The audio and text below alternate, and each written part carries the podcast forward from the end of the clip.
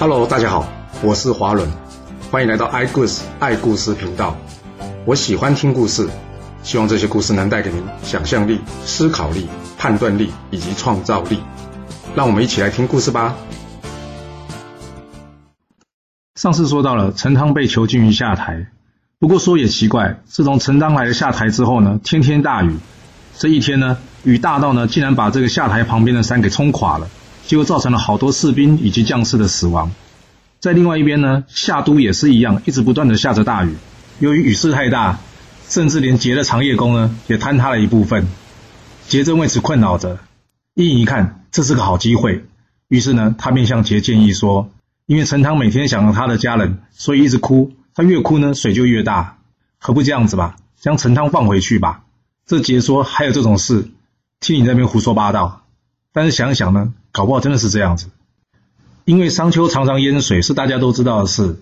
夏桀半信半疑的将陈汤找来，他试探性的说：“好，今天我就放你回去吧。”没想到这话一说呢，突然间天气就放晴了。夏桀心里好震惊呐，原来这陈汤真的会是招来水哦。哎呦，那赶快把他赶走好了，免得把我的安逸给淹垮了。于是陈汤就这样获得了释放，回到了亳。这个陈汤回到亳之后呢？继续整军军武。反观桀呢，他在干什么？他只是找人呢去修建长夜宫。由于呢修建的速度很快，所以造成大量的人民死亡。大臣关龙逢实在看不下去了，他生气的跑去找桀，跟桀说：“大王，不要再修建长夜宫了。你知道人民都怎么说你吗？由于大王你常常自比自己是天上的太阳，人民都指着太阳说：太阳啊，你什么时候灭亡？我愿意跟你一起灭亡。”你就知道人民有多恨你了，大王，不要再这样伤害人民了。桀一听呢，觉得很火大，怎么每天都来跟我讲这些呢？于是，一怒之下就把关龙逢给杀了。杀了关龙逢之后呢，桀继续新造他的长夜宫。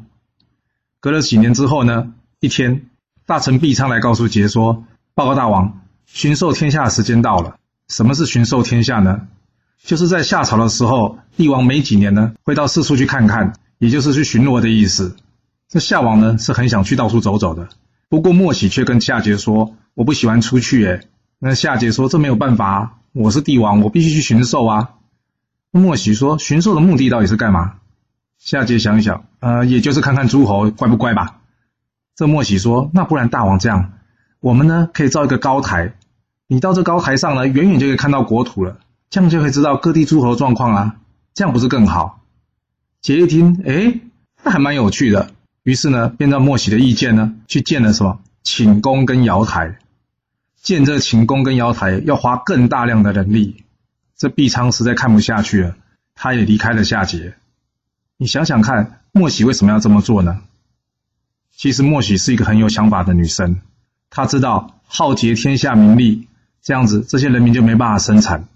一旦人民没办法生产，夏桀的国力就会空虚。夏朝的国力一旦空虚之后呢？夏朝就等着慢慢的灭亡吧，这是莫喜的计划，但是夏桀并不知道。桀大兴土木呢，需耗费大量的人力以及财力，夏桀没有的呢，他便向诸侯大国去索取；诸侯大国没有的呢，便向小国去索取。那小国要是没有呢，就是压榨人民，所以导致了很多诸侯国以及人民非常的痛恨夏桀。毕昌离开了夏桀之后，投奔了商。伊尹及众回见到毕昌来，他们好高兴呐！一则是毕昌是个贤人，二则是毕昌其实是夏桀最后一个忠臣。换句话说，夏桀这时候已经众叛亲离了。所以伊尹及众回告诉汤，是机会了，我们可以起兵来讨伐夏桀了。那要从哪里开始呢？伊尹建议不急，我们呢还是可以再来一次，不去朝贡，看看桀这一次能不能叫得动诸侯。果然，陈汤不再朝贡了。而夏桀呢，再次命东夷族去讨伐陈汤，不过这次东夷族呢，却完全没有动静。所以陈汤、伊尹、仲悔他们清楚了，确定的夏桀已经没有办法顺利的命令天下诸侯了。他们再进一步分析夏桀的势力，夏桀主要有五个属国，那就是东边的韦国、北边的昆吾、西方的故国以及南方的齐国，最后一个就是在陈汤附近的葛国。这个国的国君呢，也是个无道昏君，他不祭祀宗庙，甚至呢有田不去耕种。陈汤去问他为什么不祭祀宗庙，他说他没有牛羊，所以没办法祭拜。陈汤就送了他牛羊，问他为什么不去耕田。他说人民都死掉很多了，所以没有人可以去耕田。于是陈汤呢借了一些人民去帮他耕田。一天，陈汤派了一些小朋友去送食物给这些帮忙耕种的人，没想到这些出去的小朋友呢，却被葛国国军派出来的人给杀了，并抢走他们手中的食物。陈汤听到这里，一怒之下呢，便兴兵去讨伐葛国。陈汤的军队呢是非常训练有素的，一路上呢没有打扰人民，也没有践踏良田。就这样，军队来到葛国的城下，他们并没有对葛国直接发动攻击。葛国大臣其实很清楚，陈汤之所以不主动发动攻击。其原因是因为假设直接攻城会造成很多人死亡，他想给葛国国君一个道歉的机会，没想到呢，葛国国君呢完全不想道歉。这时候大臣跟人民呢反了起来呢，将葛国国君给杀了，开城投降。就这样，葛国灭了。陈汤花了不到一天的时间便灭了葛国。之后听到东方的韦国来犯，于是陈汤主动出击，到了韦国。韦国国君看到陈汤，反而恶人先告状说：“你怎么带兵来我的国家？”陈汤说：“你不是打算攻击我吗？”这韦国国君则笑着说：“既然被你发现了，那我就说吧，你为什么不朝见大王呢？这可是犯了死罪呢。我只是代替大王来教训你这个不守规矩的臣子。”话说完呢，便令军队呢全体对商汤发动攻击。说也奇怪呢，这军队呢十个有九个不动。韦国国君一看呢，很生气：“你们竟然不听我的命令！好。”等我回来，我就将你们处决。于是呢，他只带十分之一的兵力呢，前往去攻击商汤。这战争才开打没多久呢，就传来韦国的国都呢已经被人民给攻下来了。因为人民呢反对韦国国君，所以大家起来帮忙商汤。军队一听，哇，家人大部分都已经反了韦国国君，谁还会愿意为韦国国君去作战呢？就这样，一瞬间，所有的军队都倒戈了。韦国国君呢也被商汤给抓了，最后被商汤给处死了。陈汤灭了韦国之后呢，接着讨伐九个夏的小型蜀国。这过程呢，跟灭了葛国跟韦国差不多的，一下子这些国家就投降了。所以后来有一句话说：“陈汤十一征而无敌于天下。”这十一个小国中有一个叫有温国的国家，他呢是北方昆吾国同姓的族人。这北方昆吾国听到之后呢，非常的生气，于是呢，他找了西方的故国、南方的齐国组成的联军，准备呢灭了陈汤。其实有很多小型的诸侯在陈汤出兵之前就非常敬仰他了，早就想过来投靠他了。而对于这些大型的诸侯呢，由于平常横征暴敛的，其实大家呢早就不服了。其中呢，又以这个昆吾国里面呢，有一个叫做有安国的国家，他拒绝了昆吾国出兵的征召，没想到昆吾国国王一气之下呢，就将这有安国给灭了。有安国的王子后来逃出来，逃到了有离国。这个昆吾国的国君呢不肯罢休，于是呢便派兵讨伐了有离国。有离国也是个小国，于是呢，赶快派人去向商汤求救。由于昆吾国的实力强大，陈汤正在思考着。这时候有大臣跟陈汤说：“要不这样，等到昆吾国明年去朝见天子的时候，趁他国家空虚，我们去偷袭他。现在呢，他应该暂时不会来攻打我们。”不过陈汤觉得这样的行为并不太好。而在旁的伊尹呢，也说是的，不可以这样做，因为我们去讨伐一个国家，最主要是讨伐里面的人。为什么讨伐这个人？主要是因为他犯了什么罪？假设人都不在了，去攻击他的国家，那就是去窃国，为了利益而去攻打人家，并不是真正的仁义之师。陈汤听完觉得很有道理，但是心里没办法放下的是，昆吾就是一个强国，我们应该怎么样对付他呢？这伊尹则是告诉陈汤，韦国国家的军队也是在我们几倍之上啊，那为什么韦国会打输我们呢？大王，你吊民伐罪，顺天应人，只要你登高一呼，我相信会有很多人跟你一起起来反抗这些暴政的。于是陈汤在亳召集了天下诸侯，做成了景亳之命，正式讨伐夏桀，并且派兵去攻打昆吾国。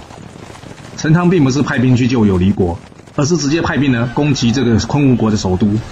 昆吾国一听到哇首都被攻，所以赶快怎么样派兵回来。就这与陈汤的军队呢在洛河之滨呢遭遇上了，结果在这个昆吾国准备渡过洛河的时候呢，被陈汤的军队呢在河中射死大半。而这次后面追赶过来的有离国以及有安国的王子呢，更是一箭呢将这昆吾国的国王谋庐给杀了。由于这个主帅已死，整个联军呢就瞬间溃散了。溃败的联军呢逃往夏都去向孝王告状，并且呢再次组成了联军。